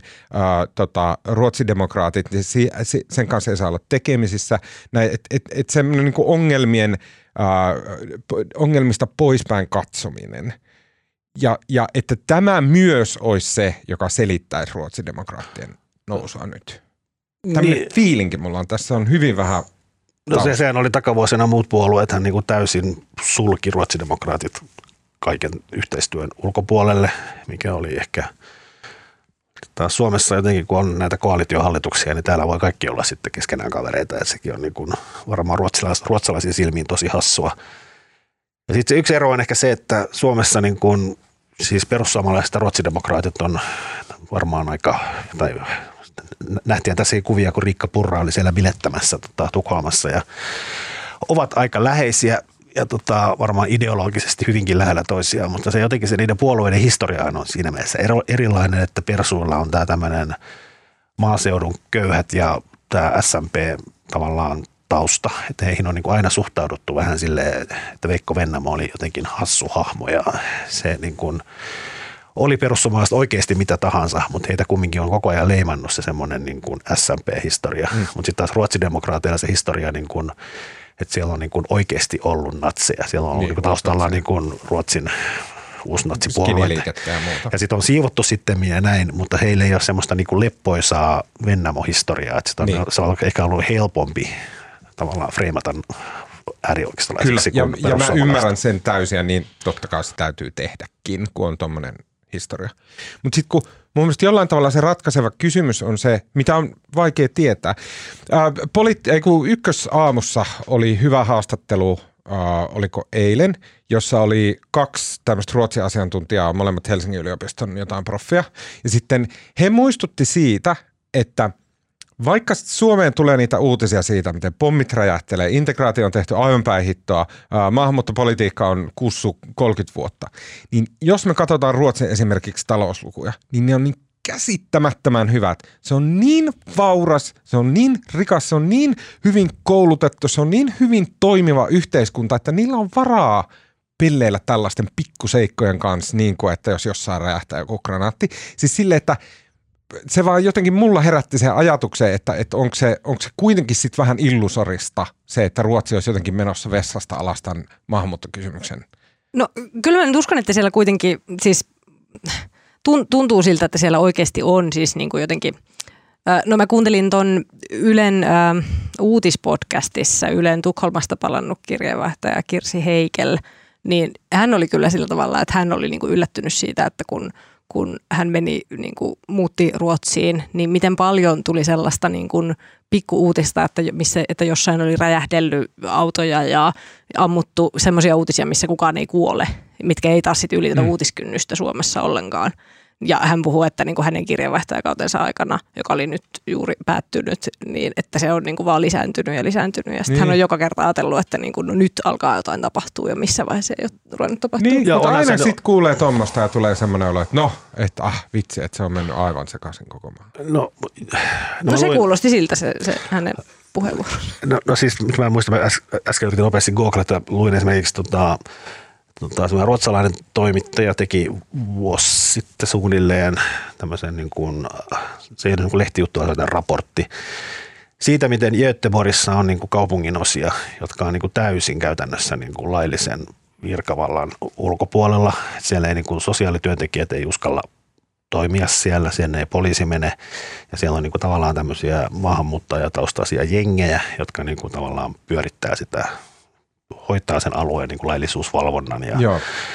kaiken, kaiken muunkin. Ja se, on, niin kuin, se oli jotenkin aika, se oli aika niin kuin hurjaa luettavaa ja sitten siinä oli niin kuin, siinä oli point, fokuksessa oli nämä sosiaalityöntekijät ja siellä niin kuin sosiaalityöntekijät tavallaan kertoi, niitä oli haastateltu valtava määrä, että ne ei uskalla koska siis Ruotsissa myös, toinen sinulla on omituinen poliittinen tai tämmöinen hallitusperinne, niin onhan siellä myös Toinen, mikä on omituista Ruotsin asuntopolitiikka. Ja siellä on niin kuin kauhean vaikea saada niin kuin normaali vuokramarkkinoilta asuntoa, ja se, joko se on se joudut jonottamaan siellä niin kuin kolme sukupolvea tai sitten käyttämään kauheasti rahaa, niin siellä on näillä niin kuin kunnallisilla vuokra-asunnoilla on tosi iso merkitys. Ja näillä sosiaalityöntekijöillä on niin kuin iso valta päättää siihen, että joku perhe häädetään sitten vaikka kunnallisesta asunnosta pois. Ja sen takia niin kuin nämä rikollisiengit näillä alueilla, niin, niin ne käyttäytyvät hyvin aggressiivisesti näitä sosiaalityöntekijöitä. Ne on, niin, ne on, niin kuin, ne on niin kuin merkittäviä hahmoja näille jengeille, koska ne pystyy sitten häätämään näitä asunnoistaan tai muuta. Ja siis siinä tutkimuksella kerrotaan, miten nämä sosiaalityöntekijät pelkää, eivät uskalla puuttua mihinkään ja sitten myös valitti sitä, että niin kuin että se ei riitä, että yks, yksittäinen sosiaalityöntekijä pelkää, vaan se koko järjestelmä pelkää, että hänen pomonsa pelkää ja pomon pomo pelkää ja tavallaan, että jos sä sanot, että sua uhkaillaan tai uotaan räjäyttää sut, jos sä viet niitä asunnon, niin että saa niinku tukea siitä järjestelmästä. Se kuulostaa ihan järkyttävältä. Kyllä. Ja se on siis niinku... kuulostaa siltä, että jos Suomessa tapahtuisi mitään tollasta, niin se pitäisi niin kuin kansallinen hälä, hätätila ja armeija ja helikopterit ja pomppukepit ja kaikki ottaa käyttöön. Just näin. Koska mikään tuossa ei ole hyväksyttävää. Ja niin. tämä on niin kuin, ja eihän tämä kaikkialla siellä on. Tässä puhuttiin mun mielestä Göteborgin jostain kaupungin osista ja Malmössä on sama ja Tukholmassa tietysti myös. Mutta. Niin, että kyllä se niin kuin on iso asia, vaikka sekin on totta, että Ruotsissa ei tarvitse puhua vaaleissa niin kuin valtion ta- taloudesta ja velkaantumisesta, niin kuin mm. Suomessa nyt oletettavasti en, ensi kevään mennessä puhutaan. Viime kesänä luin tämmöisen kirjan kuin Perhe, jonka oli kirjoittanut Johanna Backstrom Lerneby. Oli tapaus Ruotsissa. Tämä ensimmäinen kirja, joka käsitteli näitä aiheita, oli todella hyvä. Joo, mäkin, maf- mäkin olen lukenut sen. Se liittyy oli ihan samaa teemaa tavallaan. Mafiosoja vai ruotsalaisille lähiön ongelmanratkaisijoita on alaotsikko kirjalla Gummerukselta todella hyvä, kannattaa lukea. Se oli ensimmäinen mun mielestä, jossa niin jotenkin selitettiin. Mun mielestä paitsi kritiikkiä kirjakohtaa, siinä ei selitetty sitä, että miten se asia meni niin vituilleen. Siinä vaan näytettiin, että miten vituillaan se on. Ja mua taas kiinnostaa just, että mitkä on ne kehityskulut, jotka on vienyt sen noin poskettoman typeräksi ton kuvion Ruotsissa. Suositelkaa joku rakas kuulija kirja, joka selittää se, että miten näin kävi. Ne stepit kiinnostaa ihan älyttömästi. No varmaan syynä ensinnäkin se maahanmuuttajien todella iso määrä ja sitten toisaalta se, että siellä ei ole kauheasti huolehdittu tiettyjen lähi- lähiöiden niin kuin segregaation estämisessä. Siellä on, siellä on tavallaan syntynyt alueita, missä asuu pelkästään maahanmuuttajia. Mm. Mutta näin se kävi, siis pelkästään, siis tähän, tähän se menee, aina kun puhutaan Ruotsista, niin tähän se menee. No itse, niin itse, itse aloitan. Tiedän, se on niin mahdotonta. okay, mutta mä oikeasti haluaisin puhua kaikista eniten tästä viimeistä aiheesta, joten puhutaan vielä siitä. Nimittäin nuorten itsetuhoisuus on hälyttävän yleistä ja siihen liittyvät keskustelut kriisipuhelimessa ovat lisääntyneet, kerrottiin Helsingin Sanomien jutussa tällä viikolla. Kriisipuhelimen päivystävät päivystäjät kävivät tämän vuoden tammi-elokuussa 13 prosenttia e- enemmän itsetuhoisuutta koskevia keskusteluita 18-29-vuotiaiden kanssa kuin vastaavaa aikaa viime vuonna. Eli ää, lähes 15 prosentin nousu viime vuoteen verrattuna. Kriisipuhelimen päivystäjien mukaan lähes 300 auttavan numeron soittanutta nuorta on, on ollut akuutissa itsemurhavaarassa tänä vuonna. Itsemurhavaaran arvioidaan olevan suuri, jos soittajalla on konkreettiset konkreettinen suunnitelma tai takana tuore itsemurhayritys. Ja mä en halua puhua itsemurhista, se on vaikea aihe. Nämä luvut sillä tavalla vaan niin kuin esimerkkinä siitä, että se on semmoinen niin kuin äärimmäinen mm, piikki tai äärimmäinen äh, ja su- surkein äh, osa ilmiötä, joka on meneillään yhteiskunnassa. Sama kehitys on näkynyt muun muassa nuorten sekaisin chatissa ja sitten huolestut, järjestöt on erityisen huolestuneita – nuorten naisten sekä itsetuhoisuudesta että henkisestä olotilasta muutenkin. Ja niin on myös, minäkin on jotenkin tosi huolella, huolestuttavasti tai huolella seurannut tätä ilmiötä. Mm, järjestöt arvioivat muun muassa sitä, että ilmiön taustalla on muun muassa semmoinen yleinen ahdistava aika, johtuen ilmastokriisistä, johtuen koronaviruspandemiasta ja Venäjän hyökkäys sodasta. Ja mä lueskelin näitä juttuja, niin sitten mä rupesin laskiskeleen vähän niin kuin omaa muistia, kun jo enää ihan nuori, niin ei muista toimi niin kuin pitäisi, niin omaa muistia virkistääkseni mä rupesin laskeskeleen sitä, että mitä tässä on tapahtunut vuosia, kun lähdetään menemään taaksepäin. Mikä kriisi on ollut päällä? Tällä hetkellä on olemassa energiakriisi. Sitä edel, edelsi vaan puoli vuotta aiemmin sotakriisi. Sitä edelsi kaksi vuotta aiemmin pandemiakriisi. Sitä edelsi vaan vuotta aiemmin ilmastokriisi ja se on vellonut mun arvio, siis se on vellonut vuosikymmenen ehkä, mutta se on niin kuin, mun mielestä 2015-16, jolloin Greta Thunberg ää, teki tämän tempauksensa, niin siitä lähtien ilmastokriisi on niin kuin alkanut voimistuun silleen niin kuin ihmisten tajunnassa ja, ja niin kuin osana ihmisten ää, ajatuksia, identiteettiä. Ää, ja sitä ennen vuonna 2015 oli pakolaiskriisi, jolloin lähi lähti niin kuin isot määrät ihmisiä kohti Eurooppaa. Mun mielestä kaikki nämä kriisit, jotka on tauotta vähintään uh, seitsemän vuotta ollut läsnä ihmisten. Kaikki nämä kriisit, ja miksi ne on nimenomaan nämä kriisit, niin uh, ne on kaikki luonteeltaan eksistentiaalisia. Ne on siis semmoisia kriisejä, jotka uhkaa suoraa ihmisten elämää, olemassaoloa, elämäntapaa, sitä niin kuin tavallaan todellisuutta, jossa me eletään. Ja sitten kun mä rupesin laskeskelemaan myös, että jos tällä hetkellä on niin kuin kaikilla mittareilla täysin aikuinen ihminen, sanotaan vaikka 23-vuotias maisteri, niin tämä ihminen, että hän valmistuu tänä vuonna yliopistosta. Hän on, Aika nuorena maisteriksi. Mutta, eikö, no. Jos 18-vuotiaana... 24 on niin kuin Okei, okay, joo. No. Uh, niin, uh, hän valmistuu no tänä vuonna yliopistosta. Hän on ollut vuonna 2015 uh, 16 tai 17. Niin hän on käytännössä elänyt koko semmoisen älyllisen elämän, sen niin kuin havahtumisen ulkomaailman, mikä tapahtui jossain tuossa iässä, niin koko sen elämän hän on elänyt sillä tavalla, että läsnä on ollut ajatus, että maailma loppuu, maailma voi loppua koska vaan. Semmoinen niin tosi iso megaluokan uhkaava ajatus. Mä en väitä, teinit on teinejä, nuoret on nuoria, elämästä valtaosalla niin kuin isoin osa ajatuksista menee niin kuin, Netflixiin, kavereihin ja, ja niin kuin pussailuun. Ja hyvä näin. Mutta että kiistatta on ollut jo 7-8 vuotta läsnä semmoinen niin tosi iso ahdistava synkkä ajatus nuorten ihmisten päässä sille, että he on koko sen elämänsä elänyt sen ajatuksen kanssa. Ja mä vaan jotenkin mietin, että tämän on pakko vaikuttaa jollakin tavalla, ehkä pienesti, mutta negatiivisesti, joihinkin ihmisiin isosti ja negatiivisesti. Mm. Muistatteko joskus 2015 alko, alettiin tehdä sellaisia meemejä, että luulit sä, että viime vuosi oli kauhean, no nyt tämä, tämä vuosi olikin hirveämpi. Kyllä. Ja, ja se, aina, se, on vaan, se on vaan jatkunut. Joka vuosi se meemi on silleen, ei vitsi, tämä on niinku ahaha. Niin, ei se on aina oikeassa se meemi. Niin, ei niitä ehkä viime vuosina enää tehty, mutta sehän on vaan pahentunut koko ajan. Siis joo, Ja niin kuin, siis joku seitsemän vuotta, niin se on ihan valtavan pitkä aika niin kuin nuoren elämässä. Mm.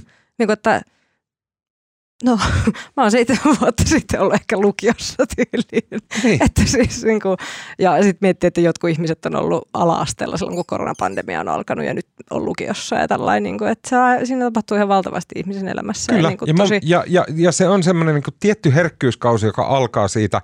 Sanotaan yläasteella ollaan selkeästi vielä lapsia – ja siitä eteenpäin pikkuhiljaa alkaa semmoinen niin kuin maailmankuvan muodostuminen. Ja selkeästi on nyt silleen, niin kuin, että, että on tämmöinen tietty ikäryhmä, jolla on just toi the meme fits every time.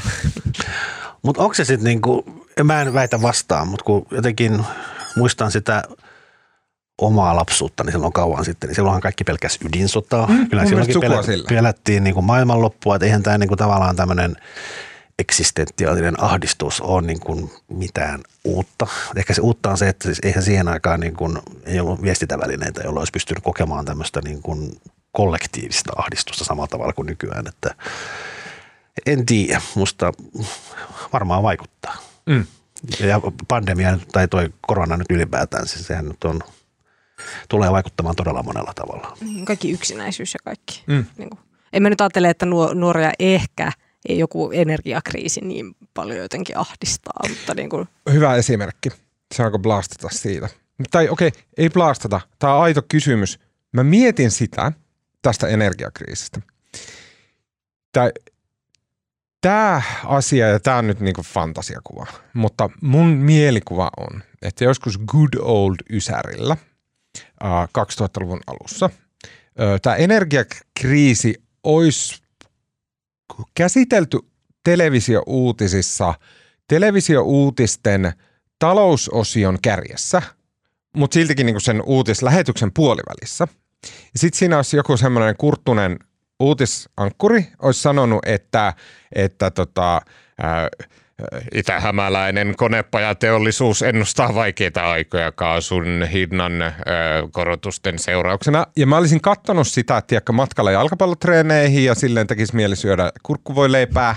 Ja sitten mä olin silleen, että aha, ja ollut välittämättä siitä asiasta – ja, ja nyt, mitä on tapahtunut, on tämä energiakriisi, niin tämä tulee niin kuin tämän, sekä mediavyöryn, mutta mun mielestä some on tässä niin kuin merkittävämpi, niin se tulee sille niin kuin se, nimenomaan sillä eksistentiaalisella kulmalla.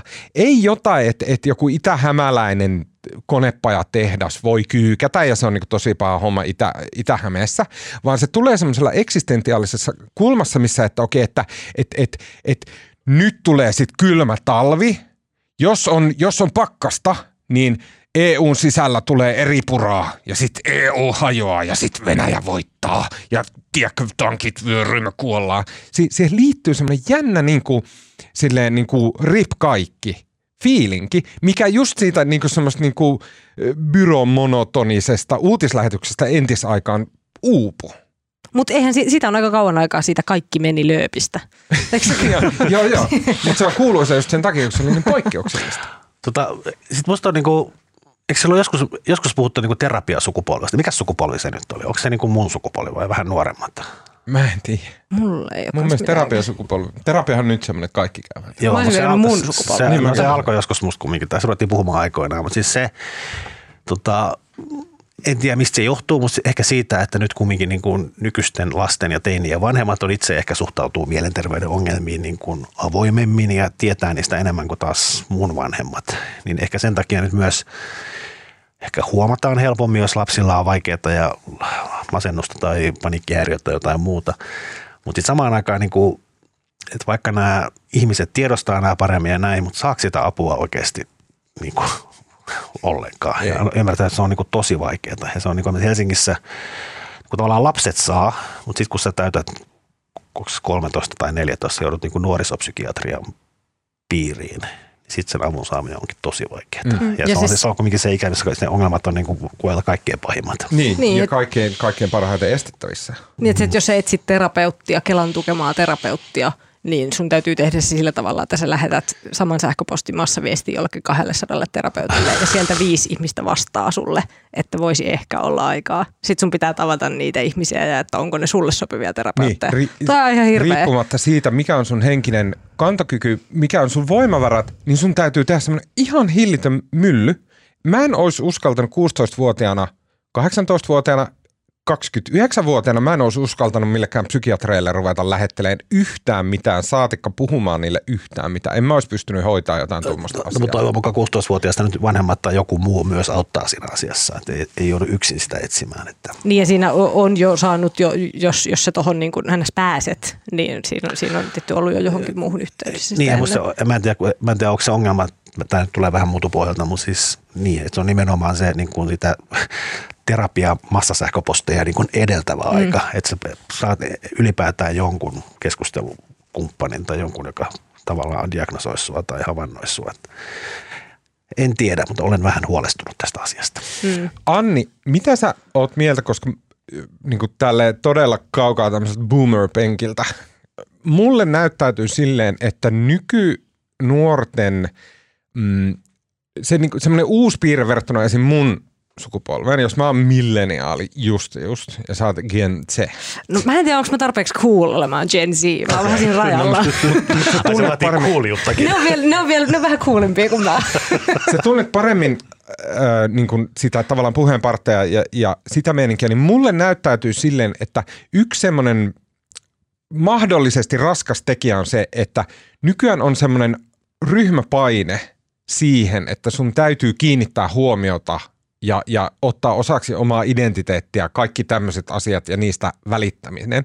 Että sä et voi esimerkiksi olla sille, että et joo, ei kiinnosta nämä ilmastohommat, että et tota, joo, ei kiinnosta ollenkaan, että mitä tämä pandemia. Että käyttäkää maskeja, jos kiinnostaa, mua kiinnostaa futis. Ja näin, että se, se, paljon enemmän on läsnä semmoinen, että, nämä, nämä asiat on tärkeitä ja sun pitää ottaa ne osaksi sun elämää. Niin, sillä tavalla kantaa maailman tuskaa. Niin, postata vähän niin kuin, uh, storyihin semmoisia niin pitkiä jotain, että joo, aivan kauheata just tämä. No en mä, tiedä, en mä tiedä. Toisaalta niin kuin se semmoinen, jos, jos nyt on tommoinen paine, että pitää ottaa kantaa, niin se onnistuu aika helposti ö, laittamalla Instastoriin vaan joku jonkun random ihmisen, siis joku tämmöinen niin kuin, jakamalla, siis semmoinen postaus, mitä ei ole itse kirjoittanut ja sitten voi esittää niin kuin olevansa jotain. Niin, mutta se kuuluu niin, kulttuuriin. No, jo, no joo. Koska mun aikaan ne oli kyllä vähän hassuja, jotka oli niin kuin eri, erittäin huolessaan jostain, en tiedä jotain, mitä tekee joku neuvostoliitto jossain Bulgaariassa, niin. ketä kiinnostaa. Sä oot liikkunut väärissä piireissä.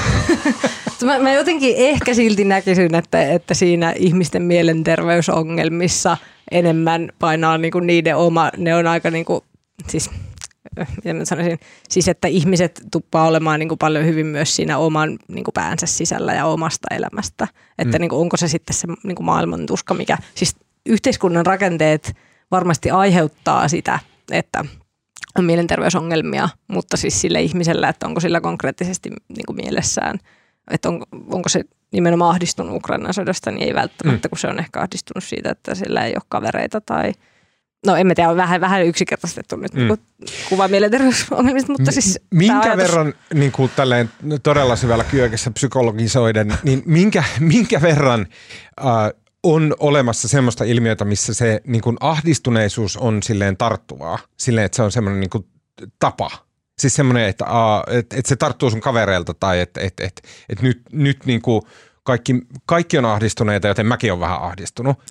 No itse asiassa toi, toi niinku sana, toi ahdistumissana, niin, niin siis ehkä se tarttuu, kun sitä hoetaan, niin sit, niinku sitä on helppo rupea itsekin hokemaan. Siis tää on nyt vähän niin kuin, mä siis tuolla Tehy ja Superin miekkarissa mulle sanottiin, että, että kun sä olet nainen ja tämä on naisvaltainen ala, niin ehkä sä ymmärrät. Niin mä nyt olen vähän tämmöinen kunnollinen nuori, niin nyt tässä puhun sitten, yritän sanoa jotain. Mutta öö, toi niin kuin, että mä, siis mä en oikeasti, mua ei lu, niin kuin, nyt sanoisin, että kun olin nuorempi, niin en oikein niin kuin käyttänyt sanaa ahdistaa, mutta yliopistossa, kun puhut, kaikki puhui ahdistuksesta, niin kylläpä sitten alkoikin ahdistaa niin. moni niin. asia.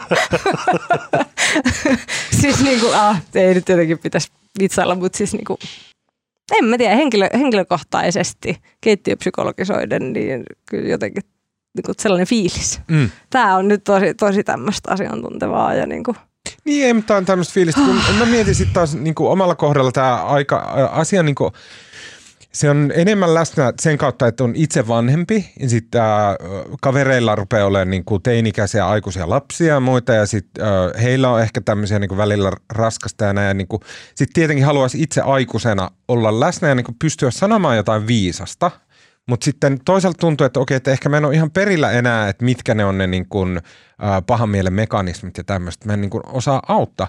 Munhan, mun tekisi mieli sanoa, ja tämä on ehkä semmoinen elämänkatsomuskysymys, mutta mun mielestä on päivän selvää, että Putin, Ukraina-homma tulee menee ihan todella hyvin. Putin tulee saamaan turpaa, Venäjä tulee häviämään, ei mitään ongelmaa. Energiahomma, tämä on aivan mahtavaa. Me tullaan kehittämään kaikkia aivan mielettömiä juttuja, joilla korvataan kaikki se kaasu. Tämä on niin kuin, vitsi me mennään eteenpäin niin mielettömän paljon tässä. Uh, uh, pandemia – me kehitettiin jossain tyylin kuukaudessa rokotteet, jolla me hoidettiin se koko, koko maapallo melkein kuoli, mutta ei todellakaan kuollut, koska me tehtiin aivan käsittämättömästi semmoinen aivan friikki niin kuin RNA-rokote niin kuin tyhjästä tälle padam, ja jaeltiin se kaikille. Aivan mieletöntä. Ja siitäkin se riemu jäi pois sen takia, että meille tuli tämä rokotekriittisyys riitely ja näin. Me olisi oikeasti pitänyt järjestää ihan mielettömiä niin kuin ja kaikki vetää huumeita ja näin, että aivan, aivan, niin kuin rokotteet, jee, jee, jee, näin. Ilmastokriisi todellakin tullaan hoitamaan. Ei tule kukaan kuolemaan, ei mitään tule niin kuin pakolaisaalta ja kaikki yhteiskunnat sortuja. Semmoista ei tule tapahtumaan, koska meillä on, niin kuin, en tiedä, Teslat ja niin kuin, tehtaat ja päästöt hoidetaan pois ja sitten dumpataan jotain vähän rikkiä johonkin mereen ja sitten se hoitaa loput. Niin kuin todellakin nämä kaikki tullaan hoitamaan. Ei tuu olemaan mitään maailmanloppua. Ja se, että kaikki mediat ja somet ja muut jatkuvasti päivästä toiseen, vuodesta toiseen, kohta kymmenen vuotta toitottaa sitä, että me kaikki kuollaan ja maailman loppuu, niin se on väärin, koska se ei pidä paikkaansa. Mikään näistä ei tule johtaa mihinkään maailmanloppuun. Mutta kun sä sanot noin, niin auttaako se? Niin, katso, kun mä en tiedä. Ei, no, ei. Niin, se Sen varmaan ei. Se on joku boomer tulee tuohon vaahtoamaan ja se ei tajua, että niinku, miten pahalta tuntuu olla tiedätkö, vaikka nuori nainen tässä ajassa. Hmm. Sen takia me tarvitaan ammattilaisia terapeutteja, mutta niin kuin Marko sanoi, niin nimenomaan jotain ennen sitä terapiaa, ettei niin kuin kaikki suistuta sinne, että kohta niin kuin puolet meistä on terapiassa ja puolet terapeutteja. No niin. Sekään ei nyt toimi. Toivottavasti mä en nyt loukannut ketään. Et, sä puhuit viisaita jos, ja, tota, järkeviä. Jos tarvitsette apua, niin ottakaa yhteyttä kriisipuhelimiin, joiden numeroita on vaikka Helsingin Kyllä. Sanomien sivuilla. Googleen, että Mieli ry, niin siellä löytyy apua. Okei, sitten kun äh, tota, mm, äh, äh, äh, asennatte talonne ovet, ettei murtovarkaat pääse sinne. Se on hirveän raskasta puuhaa. Ja sitten tota, äh, kaivatte sieltä yhden raksa-oluen ja tarjoatte ehkä naapurillekin siinä, niin milläs rupeatte tota naapureitanne? Mä voin aloittaa. Mä ensin voisin sanoa, että se mistä mä äsken puhuin, se, mä googlasin nyt sen, tämä raportti tästä Göteborgin kaupungin sosiaalityöntekijöiden niin kuin vaikenemisesta ja kaupungin sosiaalitoimen erittäin vakavista ongelmista, niin sen nimi on Finns det en tystnadskultur i Göteborgstad? Ja sen on kirjoittanut Anna Ekström-niminen toimittaja. Se löytyy netistä. Eli Finstet en tystnadskultur Göteborgstad mm, ja Anna Ekström. Kannattaa lukea, se on tosi kiinnostava rapsa. Sitten tota mun, mä, mä luin jotenkin, luin ihan mahtavan kirjan just loppuun pari päivää sitten. Sen nimi on, mun täytyy nyt kaivaa se, kun mä unohdan kirjojen nimet. Tota, se kertoi, se kertoi kumminkin, tota, sen nimi oli tota Wastelands ja kirjoittaja on Corban Addison. Se kertoo, tota, tämä on siis Jenkeissä tosi tarina tuossa muutama vuoden takaa. Tämä on niin kuin North Carolinassa, joka on tämmöinen Yhdysvaltain niin kuin sikateollisuuden keskus.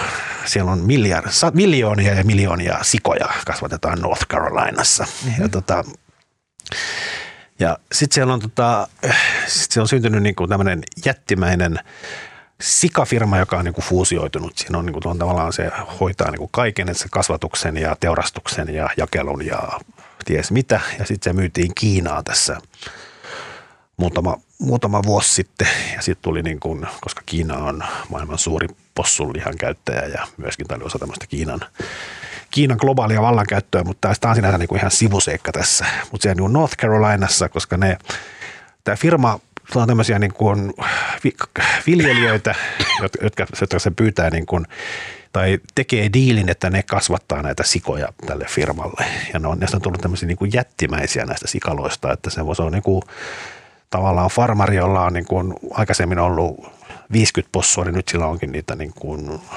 50 000 tai jotain muuta. Ja nämä sikalat on niin kuin kasvanut. Ja tota, samaan aikaan, koska tämä tekee tämmöistä bisnestä pienellä katteella ja karsii kaikki mahdolliset kulut tämä firma, niin tämä, niin kuin tämä sian tota, niin kuin lanta, sian kusi ja paska, mitä tulee siis aivan valtavia määriä. Jos on 50 000 possua, niin se tuottaa, se tuottaa kuulemma enemmän jätteitä kuin kolme kertaa enemmän kuin vastaava määrä ihmisiä tuottaisi. Ja sen, niin kuin se jätteen määrä on niin kuin ihan sairaan iso. Ja siellä on niin kuin ollut tapana, että ne kaivaa semmoisen niin kuin kerää sen paskan ja tota, se pannaan semmoiseen kuoppaan. ja, tota, ja se pannaan siihen kuoppaan ja sitten tota, sit sitä niin kuin suihkutellaan sitä paskaa sieltä kuopasta niin kuin pelloille lannoitteeksi. Ja tota, ongelma on nyt vaan se, kun se on siis semmoinen suihku, se muuttuu ihan pieniksi pisaroiksi se lanta.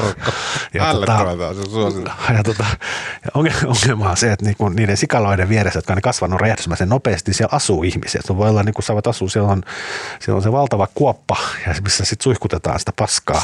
Joku asuu siinä niin 50 metrin päässä. ja se niin kuin haju on kuulemma niin aivan järkyttävä. Ja sitten myös se, että sä et niin kuin, että jos sä viet niinku pyykit kuivumaan pihalle, niin ne tulee ihan ruskeakeltaisina sisälle sieltä. ja tota, sitten nämä ihmiset, sitten nämä vielä pääosin nämä ihmiset, jotka asuu niissä näiden jättisikaloiden vieressä, ne on niin köyhiä ja mustia. Ja ne on nyt koittanut, koittivat vuosikausia niin valittaa kaikille mahdollisille viranomaisille, että tämä ei ole kiva, kun ei voi niin grillata pihalla tai sä et voi, niin kuin, ne on asunut niin kuin, samassa talossa sata vuotta, nyt ne voi enää mennä kodistaan sun ulos, kun se haisee niin pahalta ja sisälläkin haisee ja ei voi kuivata pyykkejä. Ja niin kuin mitään ei ole tapahtunut. Ja nyt sitten joskus kymmenen vuotta sitten, toi, sitä kirja kertoo, niin se oli tämmöinen niin kuin lakiasiantoimisto, joka lähti niin kuin ekan kerran ajamaan, lähti tämmöisen niin kuin tätä jättimäistä miljardiyhtiötä vastaan, vastaan ajamaan näiden sikaloiden vieressä asuvien asukkaiden asiaa. Ja se tavallaan pointti oli se, että, niin kuin, että ne ei pysty asumaan siellä, että ne haluaa korvaukset. Ja se toi kertoo tästä niin kuin oikeudenkäynnistä mm. tätä yhtiötä kohtaan. Se on niin kuin todella kiehtova tarina, kun ne, mikä, ne, voittava, ne voittaa ylivoimaisen jättiyrityksen noin vaan. Kirja ainut miinuspuoli on se, että tämä kirjoittaja on niin kuin täysin rakastunut tähän tähän Davidin, tähän pieneen lakiasian toimistoon, joka taistelee. Se on niin välillä vähän kiusallisen ylistävää, kun se kehuu näitä, mutta on tosi kiinnostava, hauska kirja. Eli Wastelands ja Corban Addison on kirjoittanut The True Story of Farm Country on Trial. Kova. Wow. Hmm. Siinä oli sian Mä vien, vähän kevyemmille reiteille. No, no joo. Tota, äm, mä tykkään, tai mä en ole kauhean melankolinen ihminen ja sitten mä tykkään kuunnella sellaista musiikkia, mikä niinku alkaa naurattaa. Siis niinku, ei wow. välttämättä niinku huumorimusiikkia, Ai niinku mutta niinku, naarava kulku. Niin ei. ei. Siitä trendaa mahtava TikTok-ääni tällä hetkellä. No niin, lähdetään. No niin, anyway. Niin tota, Ää, ei niinku, siellä, ei niinku humorimusiikkia, mutta tiedätkö, tällaista niinku tosi tosi kevyttä poppia, mikä on niinku niin jotenkin ällöä, että sit se on hauskaa ja hyvä. No, ja sitten myös liittyen näihin, mitä aiemmin puhuttiin, niin jos haluaa tällaisen paluun aikaan, jolloin kaikki oli mahtavaa ja hyvin, mm. vuoteen 2004, niin suosittelen no, se kuuntelemaan. Oli joo, se oli hyvä. Niin, niin se on Nokia nousussa ja kyllä, kaikki. Kyllä. Niin kuin, Suomi Finland. Niin, nimenomaan niin suosittelen kuuntelemaan Spotifysta tällaista soittolistaa, jonka nimi on Radio Nova 2004. Ai ai, mahtava suositus. Ja sen on tehnyt tämmöinen nimimerkki DJ Lassi Lassi. En tunne henkilökohtaisesti, mutta Kiitos, tuota, terveiset hänelle, että on hyvä lista. Mitä se, biisejä siellä on? Se ku, kuvaus on, että katsaus 30-vuotiaan kotiäidin suosikkeihin 2000-luvun alun radiosoittolistoilta. ja täällä on siis upeita, täällä on niin kuin Celine Dion, New Day Has Come wow. tai I'm Alive. Wow. Ja tota, äh, Bosson One in a Million ai, on ai, yksi ai, mun ai. lemppareista. Ja tota, äh, Laura Pausini. Ah. Laura Pausini. niin, Mä oon viimeksi kuullut häntä vuonna 2004, mutta silloin se sai kaikki. Eros Ramazzotti. Kyllä. Sitten oli semmoinen kuin Neck. Se oli myös tämmöinen italialainen laula. Yksi biisi, paras biisi, mitä on koskaan tehty. Ja Kyllä. kaikki mut ihan hirveet kurvat. Nämä on niinku sellaisia biisejä, että se niinku, ei, nämä nimet ei niinku sano yhtään mitään. Niinku, en mäkään tonnekin muista. Niinku, muista. Mutta sitten kun sä kuuntelet sen sille, ai tää, joo, Kyllä. joo, joo. Niin nämä on siis jotenkin upeita. Sano vielä sen soittolistan nimi. Radio Nova 2004. Kyllä, upea suositus.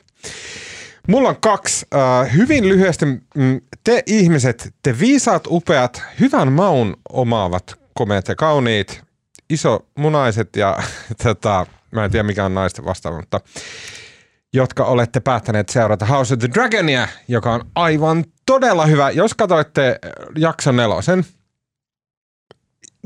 käsittämätön käänne. Siis, siis mä en spoilaa nyt mitään, mutta jakson nelosessa tämä päähenkilö, joka on tämmöinen nuori nainen, niin se, siinä seurataan hänen tekemisiään ja hänen tekemisensä liittyy hänen niin kuin eroottiseen heräämiseen – ja se on aivan käsit... Siinä niin kuin, aiemmassa jaksossa on silleen niin kuin päät lennellyt ja niin kuin, pistetty miehiä puolikkaiksi ja suolen pätkiä ja lohikärmeitä ja tämmöisiä.